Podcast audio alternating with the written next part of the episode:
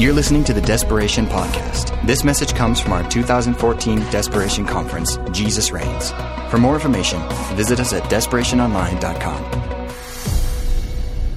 Desperation, it's great to be back. I was thinking this may be my outside of Jesus culture conferences. This may be my favorite event to come to. I absolutely love coming here. I'm so encouraged by your worship already. We're going to have a great time tonight. I really believe that this week is going to be a significant moment for your life. God's going to touch you in a unique way. Did you enjoy? Did you enjoy the worship team tonight? Those are our guys right there. I love those guys. That's my family. That's my family. Listen, I'm going to jump right in. Are you ready? I got some stuff in my heart. I want to go after God tonight in some areas. So get out your Bibles, iPads, iPhones, whatever you got. 2 Kings chapter 9. I just want to say, really, it is an honor to be here. How grateful I am to be able to come and join you as you go after God. I want to say publicly, I absolutely love David Perkins. Absolutely, just 100%. Feel so connected and just so encouraged by him. And I'm so grateful for Dan and Brandon and the leadership that they're bringing really to a generation across America. I'm praying, you know what I'm praying? I'm praying that Desperation conferences would not be unique, but that there would be hundreds of them across the nation. I'm praying that gatherings like this would be happening in cities all across America. We need hundreds upon hundreds of these gatherings in the nation. So I'm just grateful for the leadership you guys are providing and really inspiring a generation to go after God. Man, we got all, you guys are all the way over here. We're, we got a whole 180 tonight. So, you guys got your Bibles? Do you have your Bibles? All right. We just moved to Sacramento, California, just about 12 months ago. Do I have anybody in here just from California? We have Californians, yes. Anybody from Northern California? Those are my peeps over there. Come on, man. Nice. Somebody said Missouri? That's not California. I'm just saying. That's nowhere near California. It's not everybody's going to say. All right, everybody tell me where you're from. One, two, three.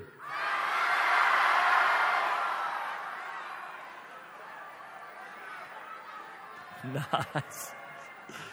Second Kings chapter 9. Are you there? I'm going to read this story to you, and then I'm going to read Matthew chapter 6. Let me set this up. Elijah when he uh, was, was alive in the earth, uh, um, was a prophet for Israel, and his kind of main nemesis was this lady named Jezebel, who had uh, married the king of Israel named Ahab, and was kind of through that was really in charge of Israel. And uh, while Jezebel was alive, it was a very dark time in the history of Israel.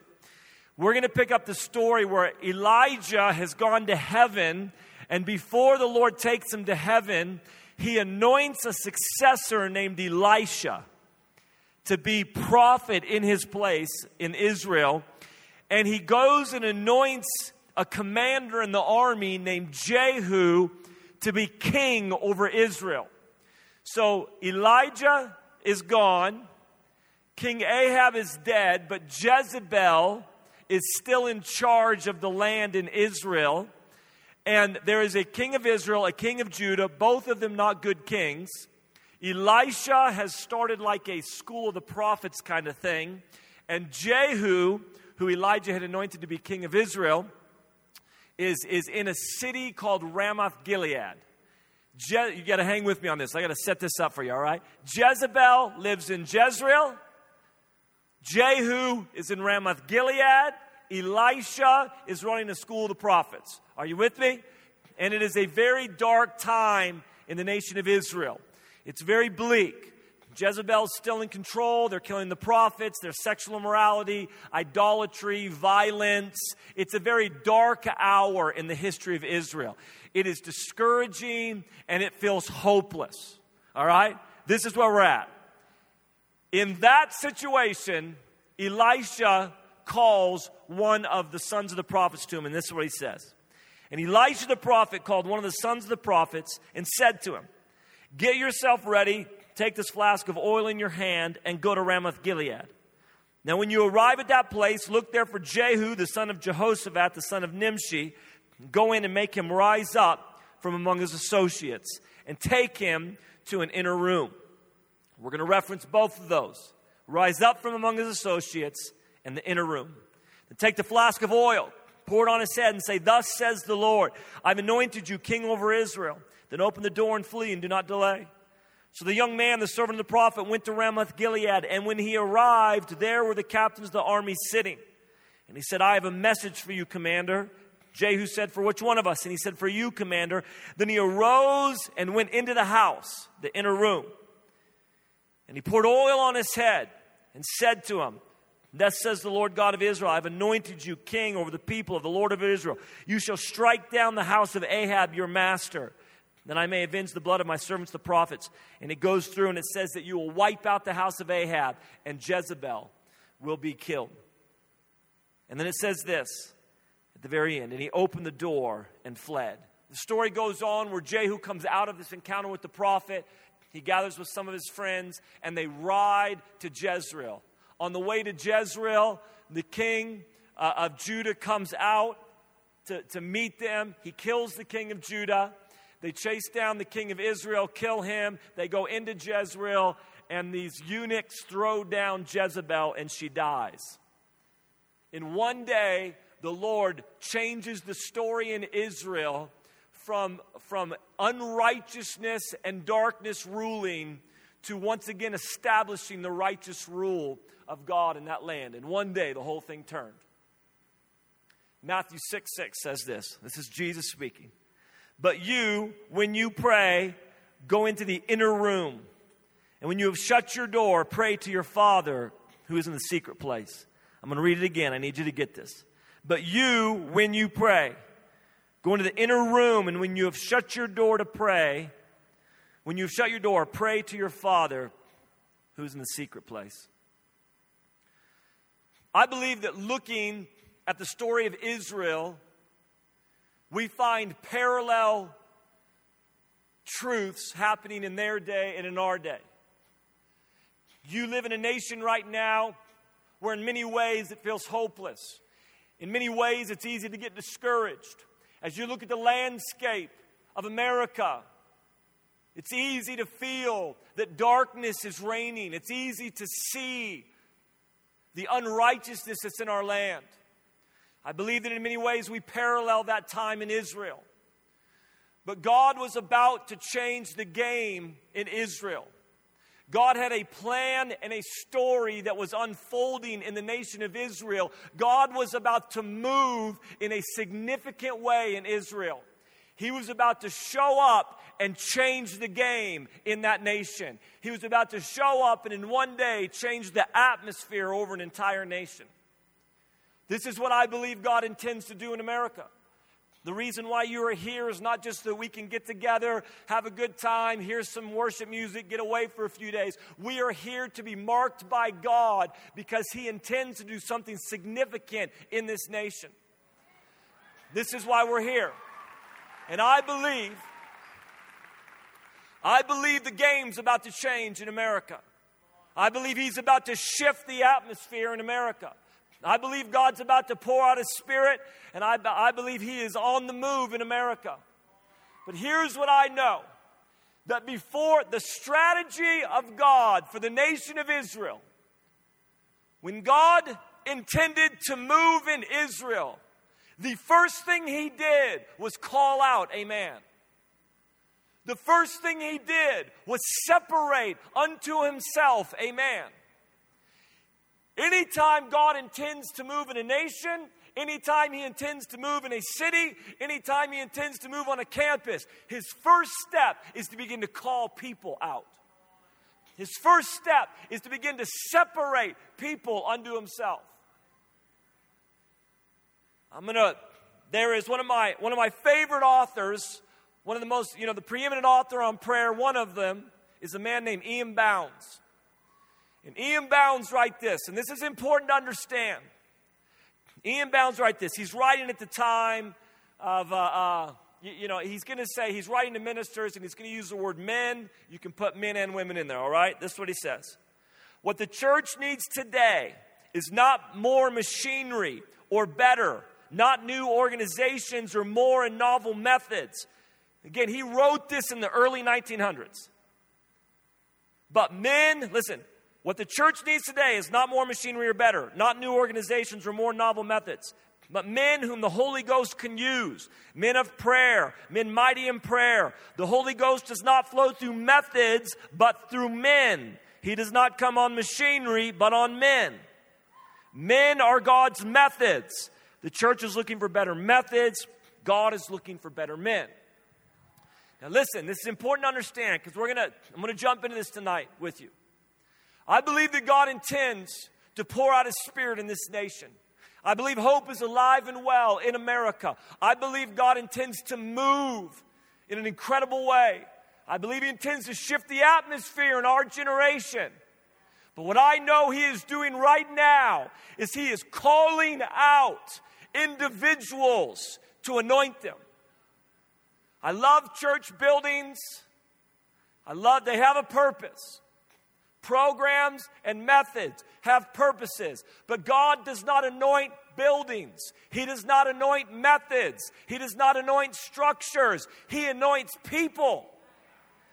God does not use programs, He uses people. He comes on people. When God wants to awaken your generation, He does not anoint a method and He does not anoint a program. He does not build better structures. He anoints individuals. This is what He does. And I am here tonight to tell you this God is going to awaken your generation. I am convinced of this.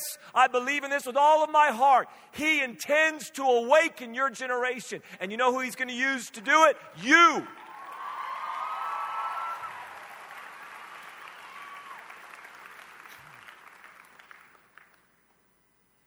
Elisha pulls the son of the prophet.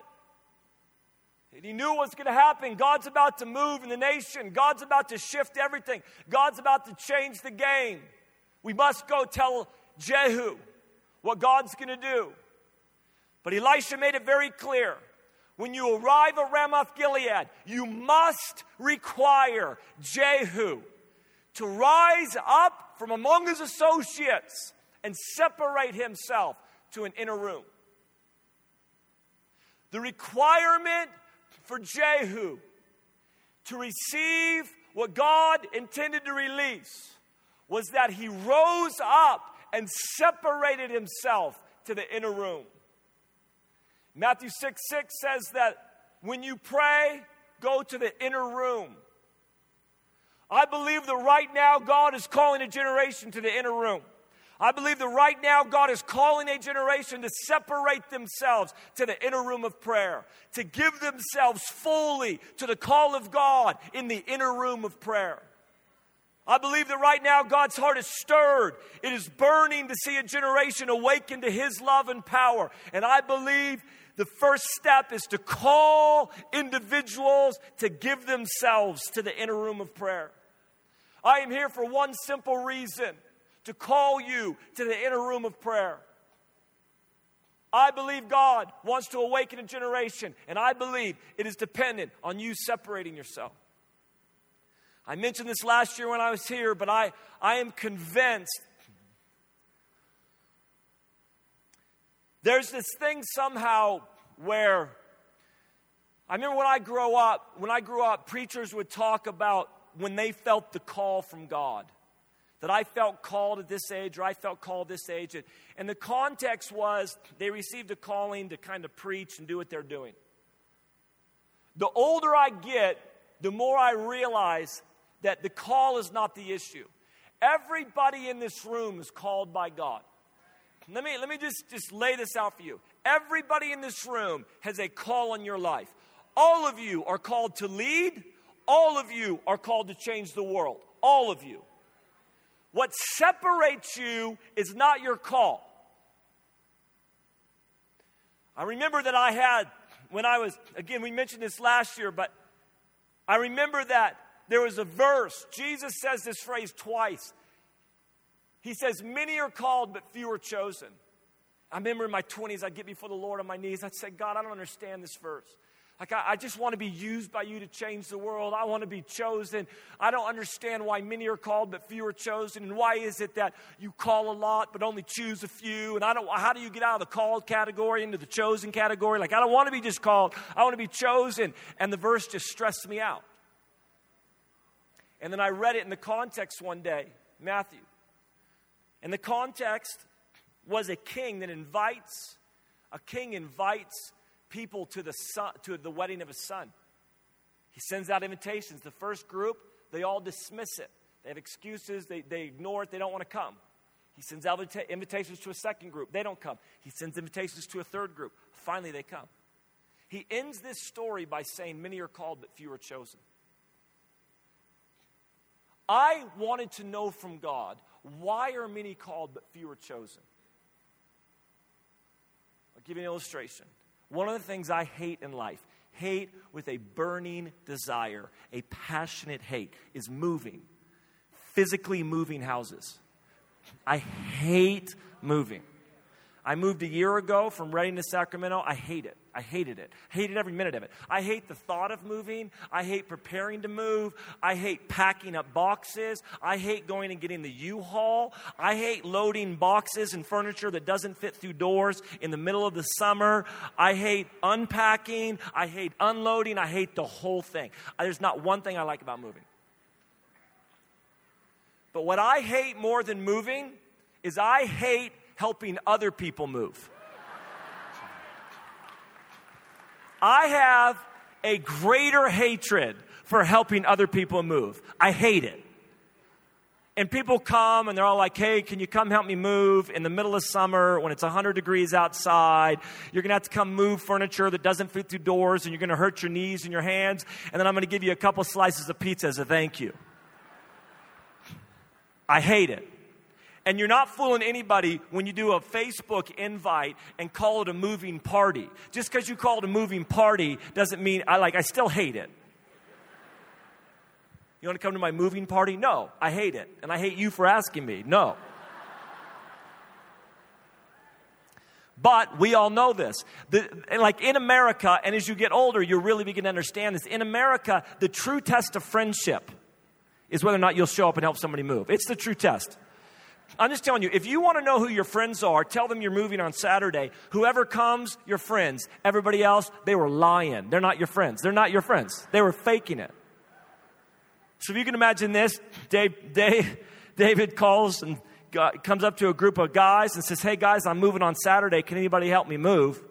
And immediately all of us are like, oh my gosh, don't make eye contact with David. No, that's just, I can't think of anything worse than that. No, I've got to have an excuse. There's something I'm doing on Saturday.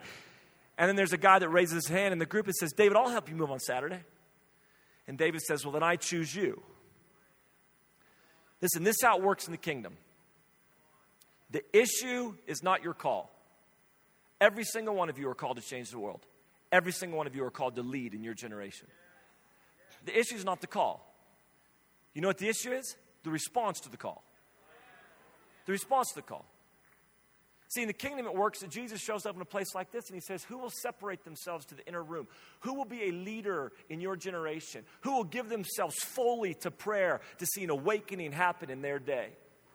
And immediately everybody's like, oh my gosh, don't make eye contact with Jesus. You know, like, I gotta, like, that's a lot, that sounds like a lot of work. And like, it's, I don't even know about prayer. And like, what is he asking of me? And, and then there's a handful of people that raise their hand and say, Jesus, I'll be a leader in my generation. I'll give myself to the inner room of prayer. I'll separate myself unto you.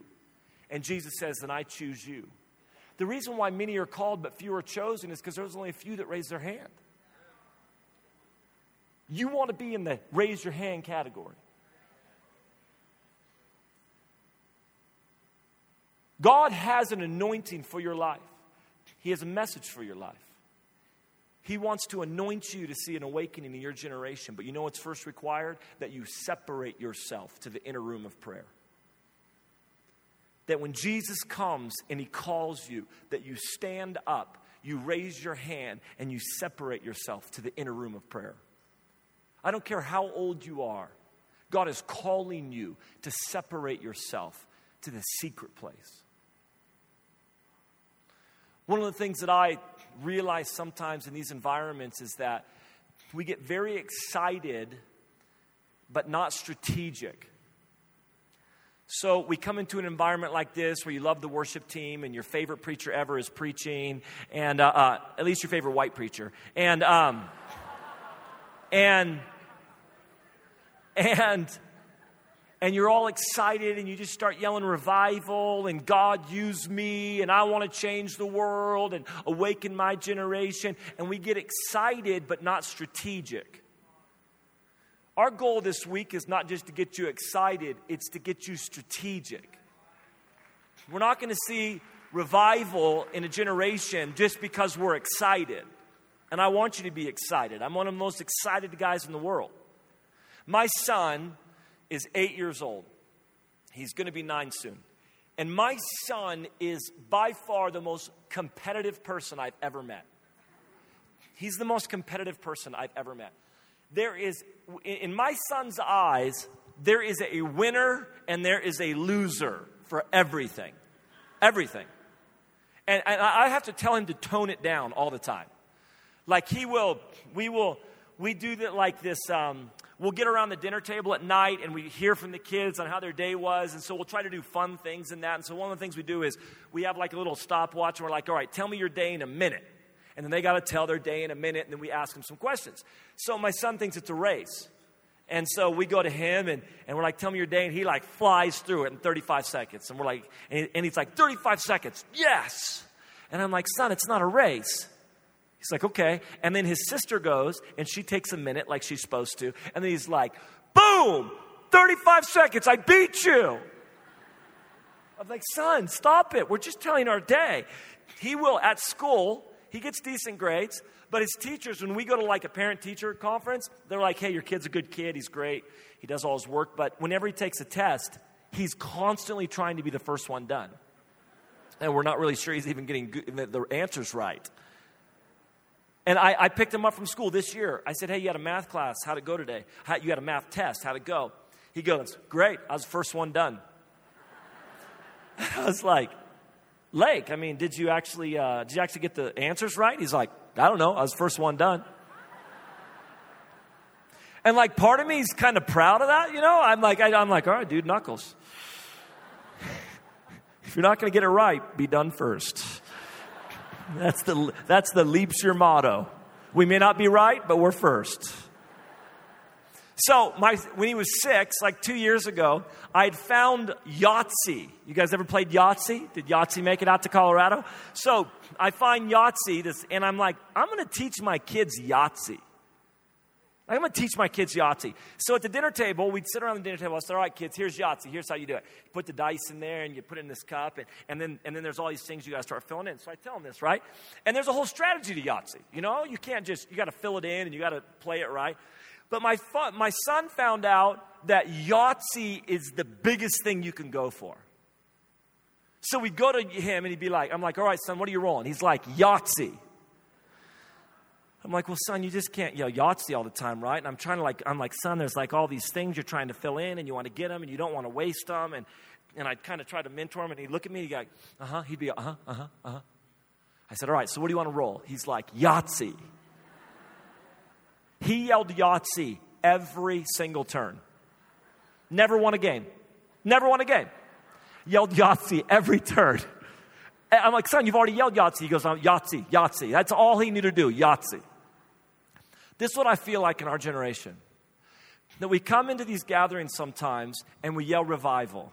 We yell awakening in my generation. We yell, God, use me. We get very excited, but not strategic. We're not going to change the world by just yelling revival. We can't just come in and be excited and yell revival. We have to be strategic. You know the most strategic thing you can do with your life? Separate yourself to the inner room the most strategic thing you can do for your generation, the most strategic thing you can do for your city and your nation, is to respond to the call of God and separate yourself to the inner room of prayer. That when God begins to stir your heart, that you respond and separate. It's not enough that you yell revival. You have to strategically take your life and plant it in the secret place of prayer. Because there are things that you will receive that you can get nowhere else. Listen, I love corporate gatherings. We do these all over the nation. We just got done one in Minneapolis. We'll go to LA next week. We'll go to Atlanta two weeks after that. I love corporate gatherings. I believe there are certain things and certain breakthroughs that come in corporate gatherings. But the reality is, is that there, there are certain things that are only found in the secret place of prayer. You can find them nowhere else. God required Jehu to separate to an inner room because in the inner room he would receive what he could receive nowhere else. There is a bat, like an animal bat, like a flying animal bat, not like a baseball bat, a bat. It is called the Seychelles sheath tailed bat. It is a very rare, endangered bat the Seychelles sheath tailed bat.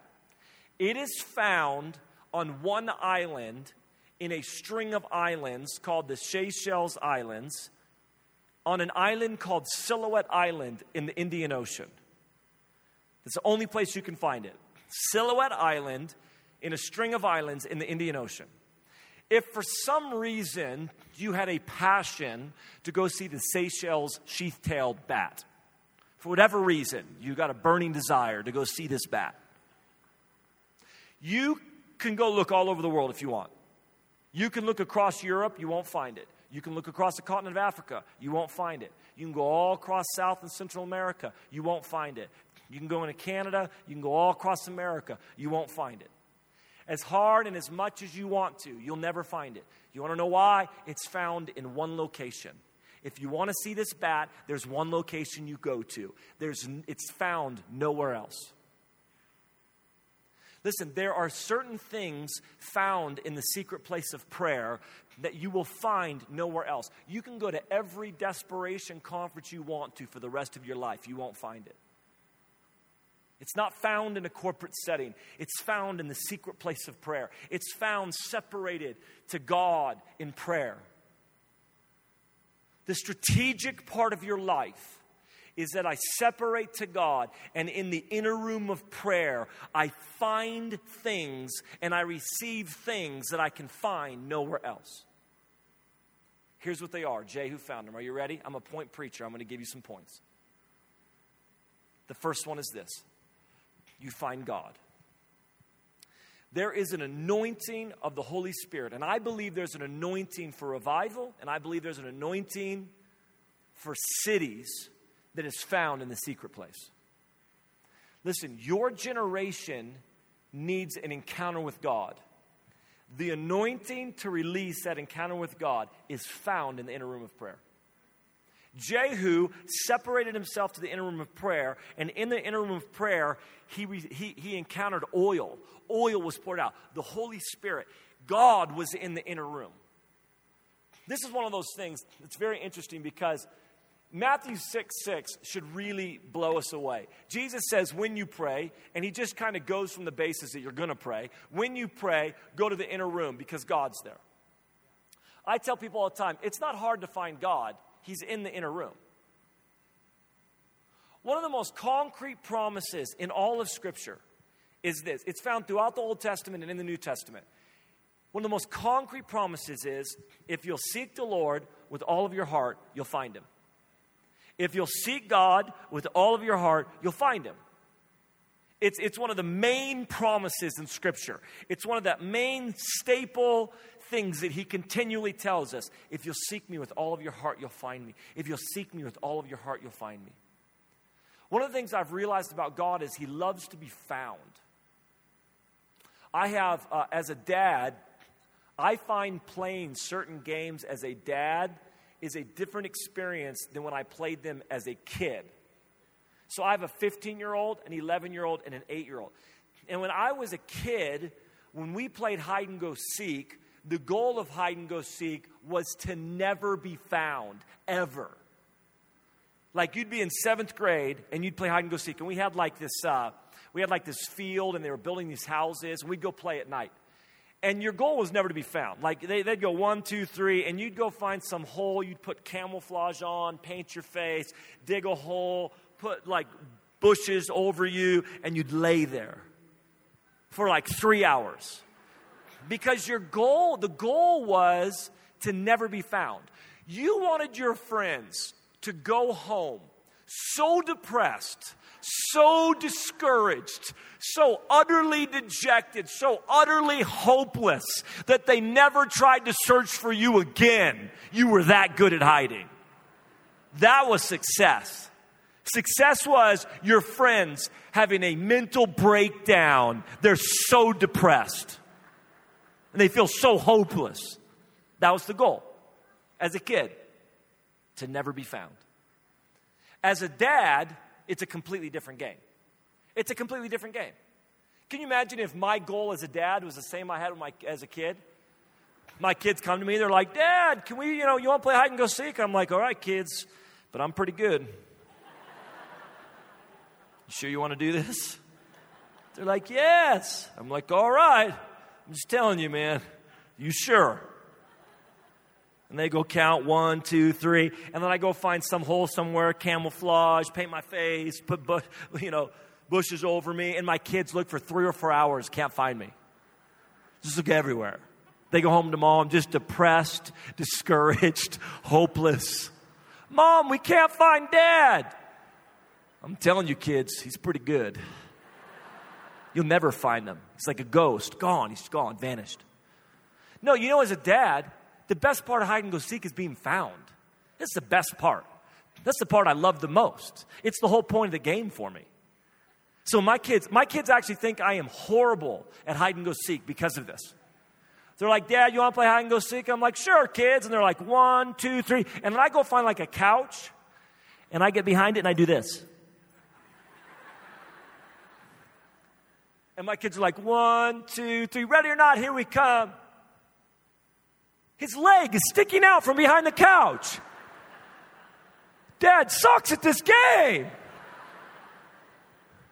Because the best part is when they come and find me and jump on me. That's the best part of the game. Do you know why God calls you to the inner room? Because He loves to be found. He loves to be found. When the Lord stirs your heart to seek Him, it's because He intends to be found by you. This is the whole purpose. And so, as simple as it seems, he's calling you to the inner room of prayer because what you find in the inner room of prayer is God and an anointing. I remember when I first, Lou Engle had come through, I was 23 years old, 1999, a very marking, defining moment in my life. I had become kind of alive and awake to the concept of revival. It, Lou came through and he began to preach about being, inter- first time I'd ever heard him preach about being intercessors for revival. Would you give yourself an intercession for revival? And I was in the front row as a 23 year old young man, and I felt like I was about to explode. As he spoke, I felt like I was about to explode inside. And at the end, he, he said, if you want to be an intercessor for revival, come forward. And I rushed the altar with hundreds of other people, and I laid on the steps before the Lord. And the Lord gripped my heart. Like he, he got a hold of me in this thing of giving ourselves to prayer. And I started a journey of separating myself to the secret place. And I would get up early in the morning. I'd get up at 5 a.m. and I, would go. We had at, at, the church I was at, there was like a prayer room. It was open, uh, you know, 24 7. And it was just kind of like a personal prayer room. And I'd get there at 5 a.m. and, and and there was like, there's kind of like double doors outside. You'd walk in, there's a hallway, and then you'd open the doors to like this prayer room. And I remember, I remember being in my early 20s, and I'd open the doors early in the morning. I'd walk down the hallway, and I would open the second set of doors. I would walk into the room, and the minute I would walk into the room, I would, I would begin to weep because I would encounter the presence of God. Now I know the presence of God is with me. I know the presence of God is all around us, but all I knew is this is that I knew as I walked into that room, God was waiting for me there. You know why he calls you to the secret place of prayer? Because he's waiting for you in the secret place of prayer. And he wants to release an anointing on your life that's only found in the secret place of prayer. We go to the secret place of prayer because God is there. We go to the secret place of prayer because there is an anointing that is found in His presence. There is an oil that gets on your life that is found nowhere else. You want to see a generation awakened? Stick yourself in the secret place of prayer. And you will find an anointing, and you will find in the presence of God an authority that will be released on your life.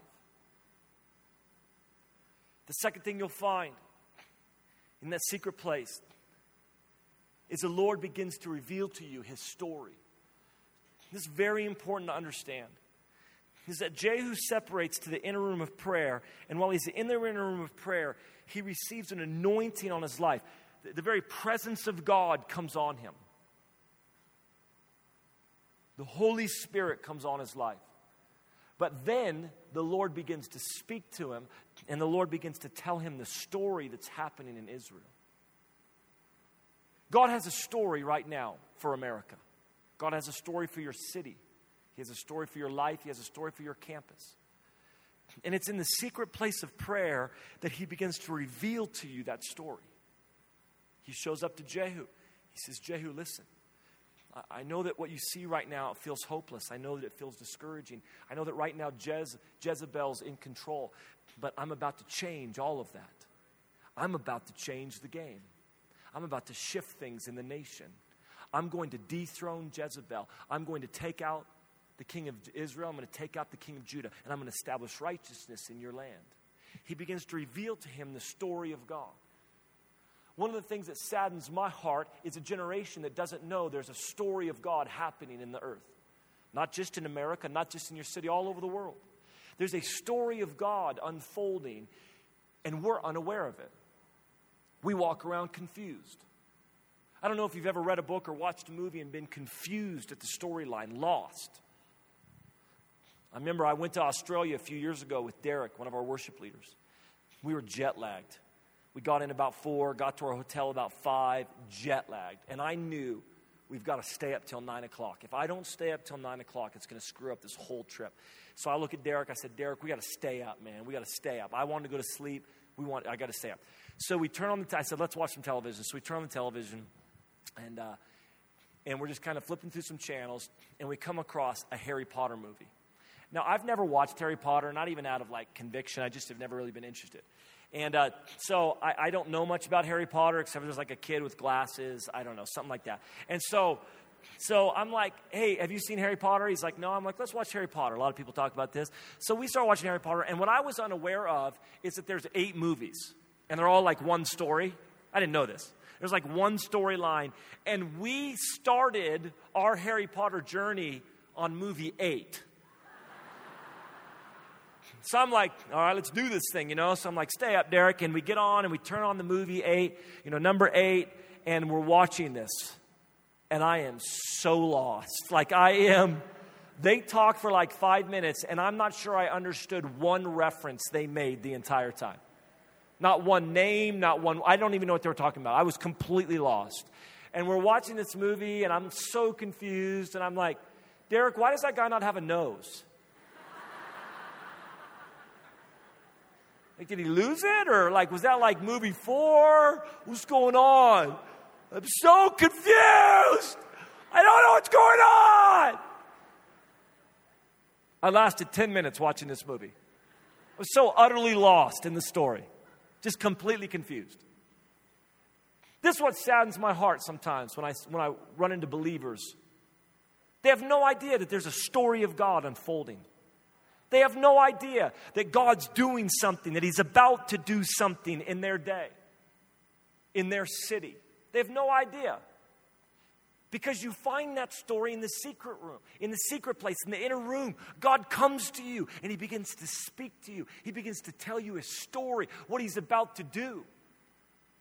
There's a story of God that you find in the inner room. He begins to tell you what he's going to do in your generation. He begins to tell you what he's going to do in the nations of the earth. He begins to speak to you a story that is found in the inner room.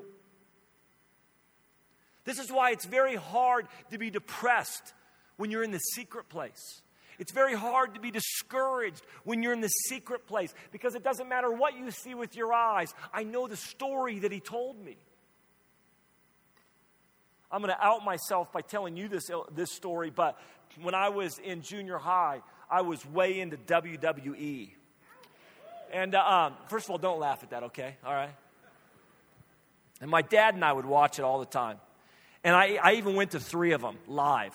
And I got to be honest with you, it was like the best thing I've ever been to. It was just, there is nothing better than fake wrestling live. Just, I mean, it's just incredible, you know. But if you've ever watched these things, and I, I mean, my, like, oh, back in the day for me, it was like Ultimate Warrior, Hulk Hogan, you know, Demolition, Bushwhack Brothers, you know, Ted DiBiase, Macho Man Randy Savage, you know, this was the crew. So we'd go and watch these guys, right? And if you watch WWE, which is pretty much just a male soap opera, if you watch it, there's, there's always a storyline, right?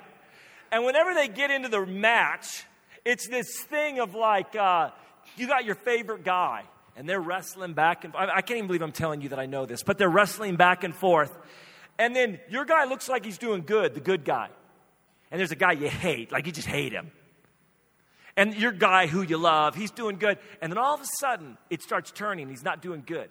And all of a sudden, he starts getting beat up. And all of a sudden, it looks really bad. And he gets knocked down, and it looks like he's out cold. He's just laying there.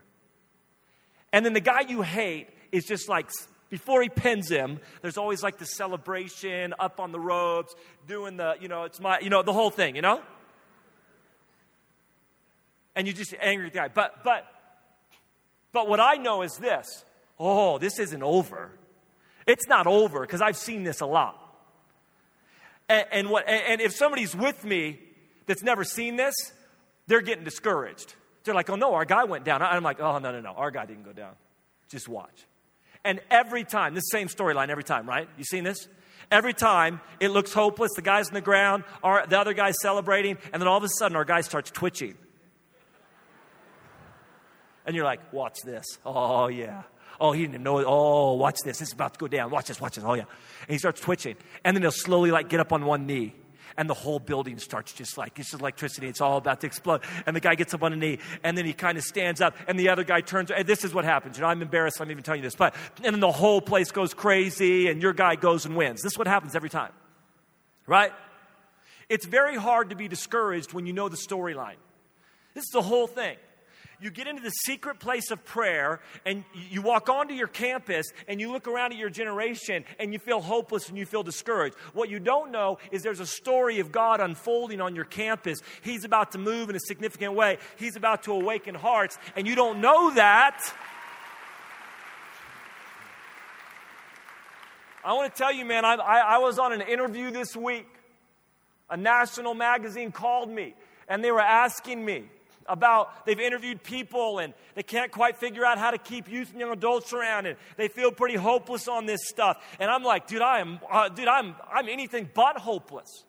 You want to know why? Because I'm going to Colorado in a few days. I'm going to get with thousands of young people. And you know what I see in a generation? Stirring beginning to happen, movement beginning to happen. They may look at it and say, Our guy's down. People that don't know the story are depressed right now. People that don't know the story feel hopeless. And I'm like, no, I'm going around the nation right now and I'm seeing a generation that's stirring. I'm seeing a generation that's getting back up on a knee just because they got knocked down. You don't even know. That's only half the story. This isn't how it ends. This isn't how it ends in a generation. It's very hard to be depressed. It's very hard to lose hope when you're in the secret place. Because he starts telling you a story. This is what happened to me in my 20s. God began to speak to me what he was going to do in a generation. He began to speak to me what he was going to do in America. It doesn't matter what I see with my eyes. I don't pray what I see with my eyes. I pray what he told me in the secret place. My prayer life comes from what he told me in the secret place, not from what I watch on the news. This is what you find in the secret place. But here's the other thing not only do you find the story of God unfolding, you find your place in that story.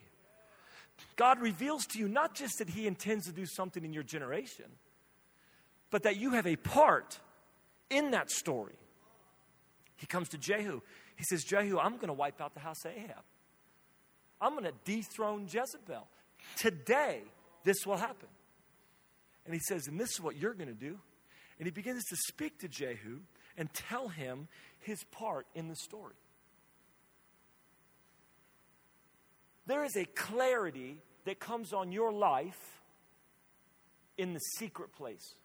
There is a clarity that comes on your life in the inner room.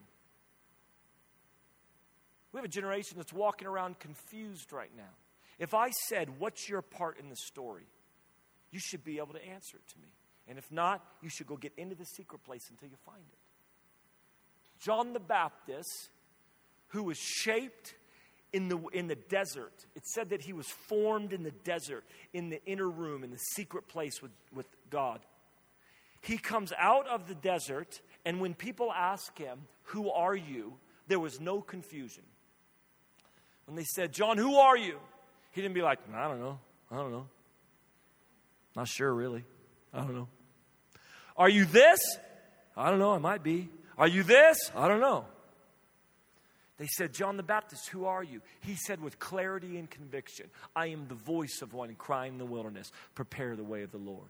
I know who I am, and I know what my mandate is, and I know my part in the story. John the Baptist had a clarity on him. He had a conviction on his life because of what he'd encountered in the secret place in the desert. I, I'm wanting you to start a journey. You may already be on that journey. I want to put fire in you to keep going. But I want to start you on a journey, the same journey that I started when Lou came and called us to be intercessors for revival. I want to start you on a journey where you separate yourself to the secret place. It's not just that you get a story, it's not just that you encounter your part in the story, but you get possessed by a word. This is what this is what I'm praying for for you tonight. As you begin to separate yourself, as you begin to separate yourself to the secret place, what begins to happen is as God begins to speak to you. And as he speaks to you, a word begins to get inside of you. I could give you scriptures, but John 15, 7 talks about abiding in him and, and his words abiding in you. You get with God, and He begins to speak to you. This is what happened to me. He began to speak to me. And I began to get a word from Him that changed my prayer life. I became possessed by a word. And the way that you access faith in the kingdom is, is you allow His words to abide in you. It's when I draw close to Jesus in intimacy and he speaks his words to me that I enter a realm called faith. And I am possessed in my prayer life by a word. Much of our prayer life is this kind of half hearted prayer. It's kind of like we kind of know we're supposed to pray, so we do, but we don't fully believe it, and it's just kind of half hearted. I call it a rascal prayer. I'll, I'll tell you why I call it a rascal prayer. My family moved to Sacramento 12 months ago, 13 months ago. And when we moved, we moved with two dogs and a cat. Two dogs and a cat. Now, I don't know what kind of home you grew up in, but I didn't grow up with animals. Like, our home was ordered, structured, and clean, and so animals didn't have a part in it. But then I married my wife, and literally a zoo has gone through our house the last 16 years. it, it is dogs and cats and birds and hamsters and frogs and fish. It's insane. So, and not only do we have pets in my house, but my wife and my kids treat them like their family. Like, like, and it's weird for me a little bit because I'm like, the dogs aren't siblings, right? And, and they're like, no, they totally are siblings. This is my brother. And my wife's like, This is my son. I'm like, Not really. Really? Really? It's kind of weird. It's freaking me out. And uh, so, so, like, so in our home, my wife and kids love the dogs. And then they kind of like the cat. love the dogs, kind of like the cat. And the cat sits on the couch all day long, and that's all the cat does. So we move so we move, we go. Now, I know that when you move, you have a cat inside for three weeks because the cat has to pick up the scent of the house and know that this is home. So if it goes out, it knows where to come back. So we start this process and we, we move down to Sacramento with a couple that's from South Africa. And she comes to me and says, Hey, you know, one of the things that we do in South Africa uh, for cats when we move is, is we put butter all over their paws. And I was like, Excuse me? They're like, we put butter all over their paws. I'm like, okay. And they're like, yeah, they, they don't like it. They lick it off and they pick up the sin of the house quicker. And I'm like, well, thank you for that, that suggestion. And I don't want to offend all of South Africa, but that's the dumbest thing I've ever heard in my life. That's the dumbest thing. I am not putting butter on my cat. Thank you. So I keep this cat, Rascal. It's an all black cat, Rascal. I keep him in our house three weeks. After three weeks, I start letting him out. He goes out, he suns, he comes back in. A couple days, this happens. I go to work one morning, he gets out. I come home that night, he's gone. My wife's like, Banning, have you seen Rascal? I said, No, I haven't. Next day, Rascal's gone. Banning, have you seen Rascal? No, I haven't. My kids are like, Dad, where's Rascal? I'm like, I don't know, guys. And they're like, Oh, we want Rascal to come home. Next day, he's still not there. So I'm like, you know, I'm a pastor. So I'm like, kids, come around. We're going to pray. Kids, I'm a pastor. Gather around. And this was my prayer Lord, bring Rascal home. That was it. Now, kids, go your way. And, uh, you know, I threw up a Lord, bring Rascal home prayer. Didn't really mean it, kind of half hearted, but I threw it up. And then we start looking for Rascal. I drive all the streets. We're calling the shelter. We're looking everywhere, you know? And Rascal's not coming home. And every day the kids were like, Where's Rascal? I'm like, I don't know, kids, but we prayed. He'll come home. And, uh, um, and then if you've ever lost a cat, has anybody lost a cat in here? Okay, when you lose a cat, the craziest cat came home stories people tell you. Uh, they're insane. I mean, people are like, I moved to Denver from New York and, uh, and we forgot our cat. And then, like, six months later, our cat showed up on the back of a semi at our door. It was crazy. I'm like, really? They're like, yeah. So I'm coming home, I'm like, kids, cats, come home. So we're eight days in to Rascal being gone. I pull up from work one day, and Rascal is sitting in our neighbor's driveway. I run over, I get him. Rascal, you're home. I run inside. Kids, Rascal's home. He came home. It's one of those like, Jesus answered your prayers. And they're all like, yay. And they all run in and they're holding Rascal. And then all of a sudden the dogs come up and Rascal starts hissing at the dogs. And my wife turns to me and said, How do we know this is Rascal? I'm like, What do you mean? How do we know this is Rascal? It's an all black cat that was sitting near our house. She's like, Are you sure? I'm like, Yes, I'm sure it's Rascal. It's an all black cat. I mean, not that I necessarily studied Rascal, but that's Rascal. She's like, Okay. They stick Rascal down. He takes off and bolts in the bathroom and is like hiding in a corner, shaking. I'm like, He's just hungry, kids. Get him some food and water. My wife's like, Are you sure this is Rascal? I'm like, Yes but I will go check with our neighbors. So I'd met, I hadn't met, I'd met all of our neighbors except for these neighbors. So I walk out, and as I walk out, the guy drives up. I'm like, hey, how you doing? I'm Banning, just moved in next door a few weeks ago, and we talked for like two minutes. And I just said, um, hey, you don't happen to have a cat, do you? He goes, yeah, yeah, I, I got a, I, we have an all black cat. really? I may have come over to your house, grabbed your cat off your driveway, took him into our house, told my kids that it's really their cat that ran away eight days ago, and they may be inside right now with your cat thinking it's our cat. Maybe. The guy looks at me, he's like, Leia? Leia, you named your cat after Star Wars? Yeah, she's inside. It's a she. So I go in, I'm like, hey kids, just kidding. This isn't Rascal. God didn't answer your prayers. It's our neighbor's cat. They're like, what? No. I'm like, I know.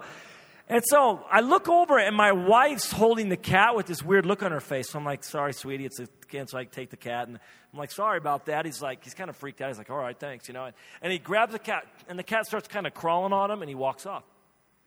My wife comes out in the garage. She's like, Banning, come here, come here. I'm like, what? She goes, I just smothered butter all over that cat.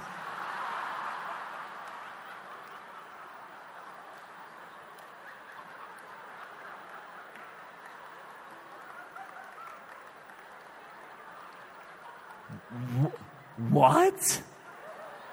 I look over like, you know that Land O'Lakes, like easy spread butter with a knife is out? I'm like, what? She goes, I just, I just smothered that cat in butter. I'm like, it's been eight minutes. It's been eight minutes. She goes, I know. I thought it'd be really important to get butter on him fast so he doesn't run off again. I just handed that cat back to that guy with butter. She goes, I know I didn't want to say anything. I thought he'd think we're weird. I'm like, sweetie, that ship sailed, baby. This is gone. We literally never saw those neighbors again, and they moved like six months later.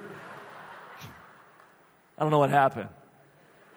My kids, I told my kids, they're convinced that a loving family has rascal. I'm like, no, coyotes. I told my kids, I'm like, kids, there's a field next to us and kind of had a gimpy leg. He got ran down and eaten by coyotes. They're like, no, a loving family got him. Maybe a family of coyotes.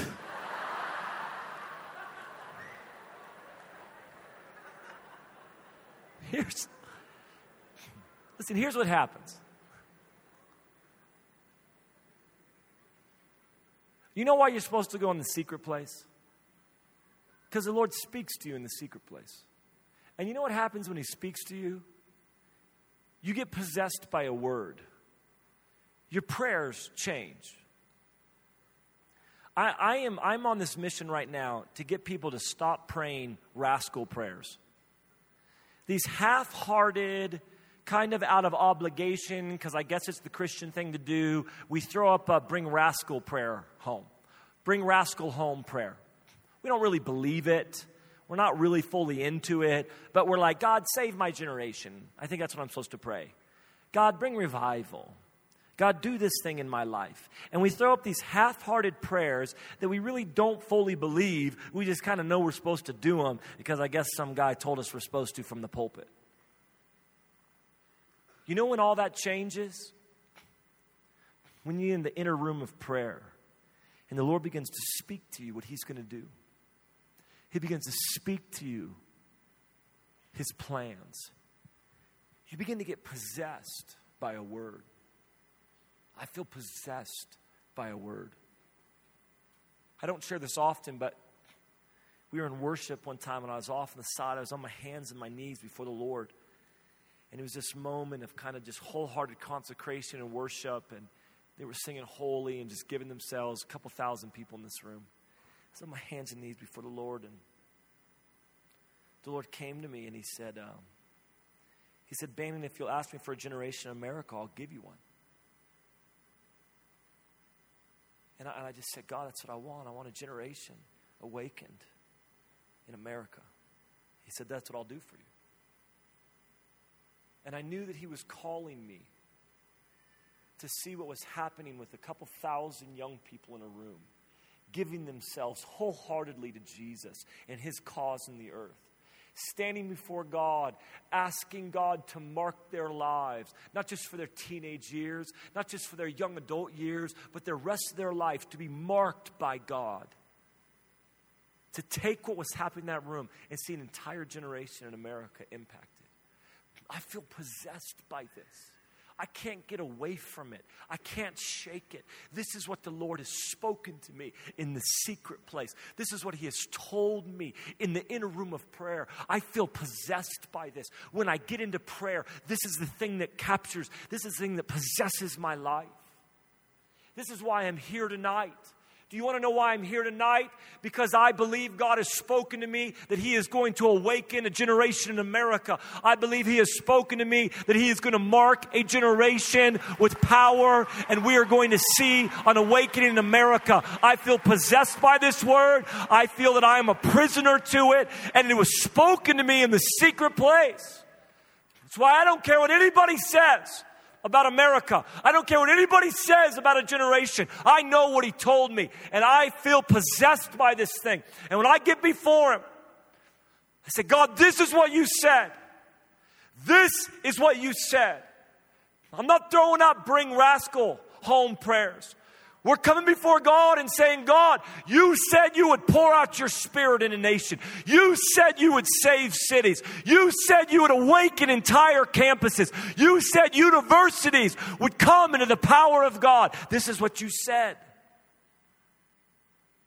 At 12, Jesus was possessed by being about the work of his Father. This is not something you get when you're 25. At 12, Jesus felt possessed. He said, I've got to be about what his business is, I've got to be about what he spoke to me. This is the call. Will you separate yourself?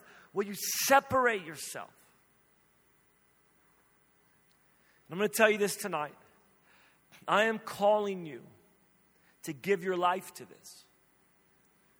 Again, I, I, love excitement and I love passion. My issue is this it's not about whether you start this, it's about whether you finish it. Listen, I was 17. I'm 38.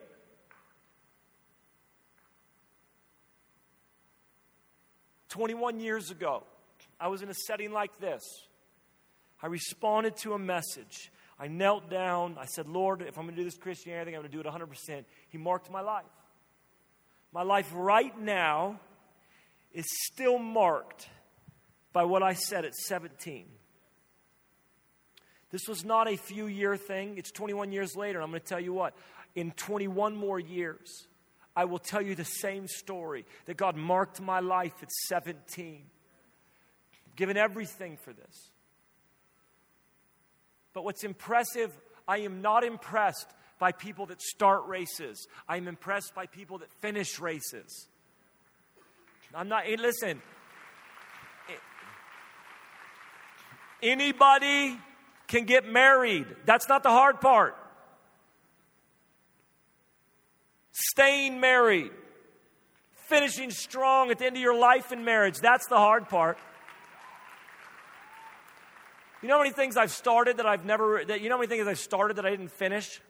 Anything that has to do with fitness.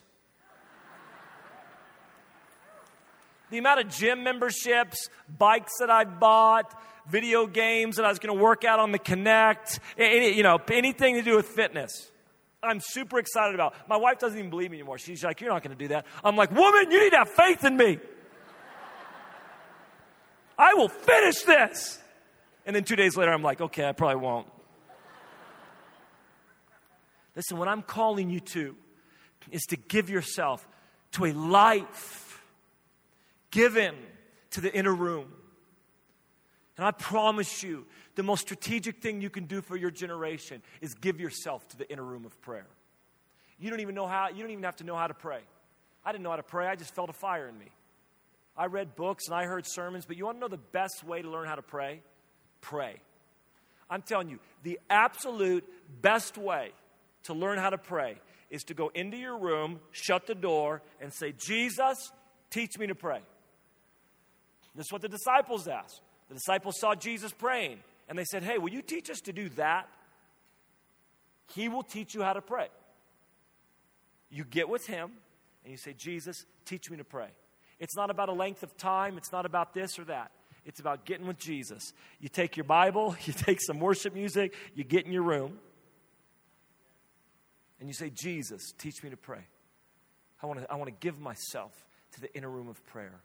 I want to separate myself for a generation. I believe, God, you're going to visit this nation. I believe you're going to pour out your spirit. I believe you're about to change the game. And I feel you calling me to separate myself. You're requiring me to separate myself to the inner room because in the inner room, you're going to meet with me. In the inner room, you're going to speak to me. In the inner room, you're going to anoint my life.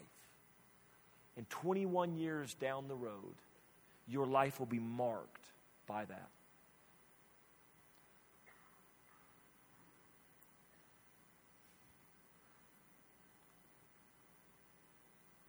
I, am asking that you would give yourself. This is what I feel like the Lord's asking a generation right now. Will you give yourself to this? I believe the hour we live in right now requires this from us. It requires us to establish this life. Here's what I want you to do I want you to close your eyes in this room. We don't have much room to move around. If the worship team's here, they are.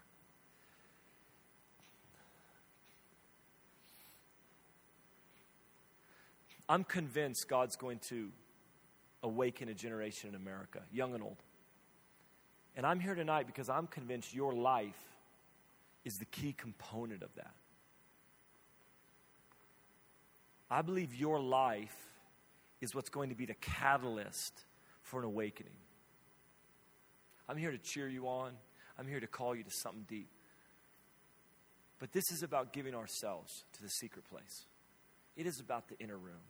With your eyes closed, I'm going to ask you because we don't have much room to respond in here, and I'm going to have you respond, physically respond. I ran forward to an altar and laid myself on some steps, and God met me. He gripped my heart. I'm asking that God would do the same tonight for you. I'm asking that God would come and He'd possess your life with prayer, that He'd come and possess your heart, and you'd find a passion inside of you to respond, to be the one that raises their hand. When Jesus comes, that we don't make excuses, we don't look the other way, we don't avoid eye contact. We raise our hand and say, Jesus, I'll separate myself to the inner room. I'll give myself to the secret place so that we can see a nation in revival. If tonight your heart is this, you say, Ben, I don't even fully know what it is to pray. I don't even fully know what it looks like to pray, but I want to go on that journey. I want to go on that journey. I want, I want to go with Jesus on the journey of intercession. I want to go with Jesus on the journey of prayer. And tonight I want to raise my hand and I want to respond and say, Jesus, I'll give myself. If that's you tonight, I want you to stand up right now and I want you to put both hands in the air. Stand up right now, both hands in the air. We lift our hands in this place as a response. We come and we lay ourselves on the altar with our hands raised. Say, Jesus, we're not even fully sure what it looks like to pray, but we know this. We hear you calling us. We've had the encounter with a prophet that comes and says, Jehu, I have a message for you. I have an anointing for you. But it is found when you separate yourself to the inner room. We raise our hands in here tonight, all ages, and we say, Jesus. We say yes. We say yes to the call to pray. We say yes to the inner room of prayer. We say yes to the secret place lifestyle. Meet us in the secret place. Give us grace in the secret place. Teach us to pray. I want you to tell Jesus yes in this room. We say yes. We say yes. Teach us to pray, Jesus. Teach us to pray for our generation, for the nations of the earth. Teach us to pray. Teach us to pray. For the souls that have yet to be brought into the kingdom, teach us to pray.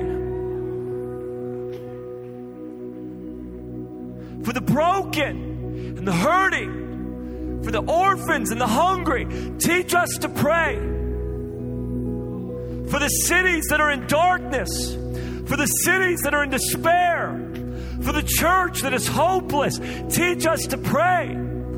Teach us to pray. Come and pour out your oil on our lives. Speak a word to us. Possess our lives. Those that change history are those possessed by a word. If you want to change the course of history, you must be possessed by a word. If you want to change a nation, you must be possessed by a word. We're here tonight. Present ourselves. Would you right now to lift up your own voice? Tell the Lord in your own words. Respond right now with your own voice. I want you to respond to what you hear God calling you to. I want you to respond right now to what you hear Jesus saying, not to what's coming out of my mouth. What you feel alive in your spirit. I want you out loud right now to respond to Jesus in your own words. Out loud, I want to hear you respond to Him. Out loud.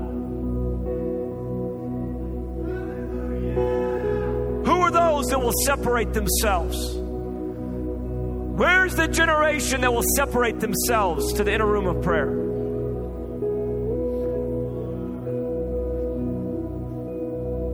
Come on, lift up your voice. Come before the Lord. Come before the Lord, and we just say, God, we just separate ourselves. Lord, we say yes tonight. Lord, we just ask you'd possess our lives like Frank Bartleman, like Nash and Seymour.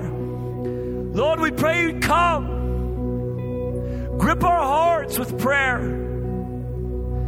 In the midst, in the midst of distractions, in the midst of busyness, God, I pray we'd hear your voice calling us. We respond tonight. Want to be a generation that raises our hand, says, God, we'll separate ourselves to you.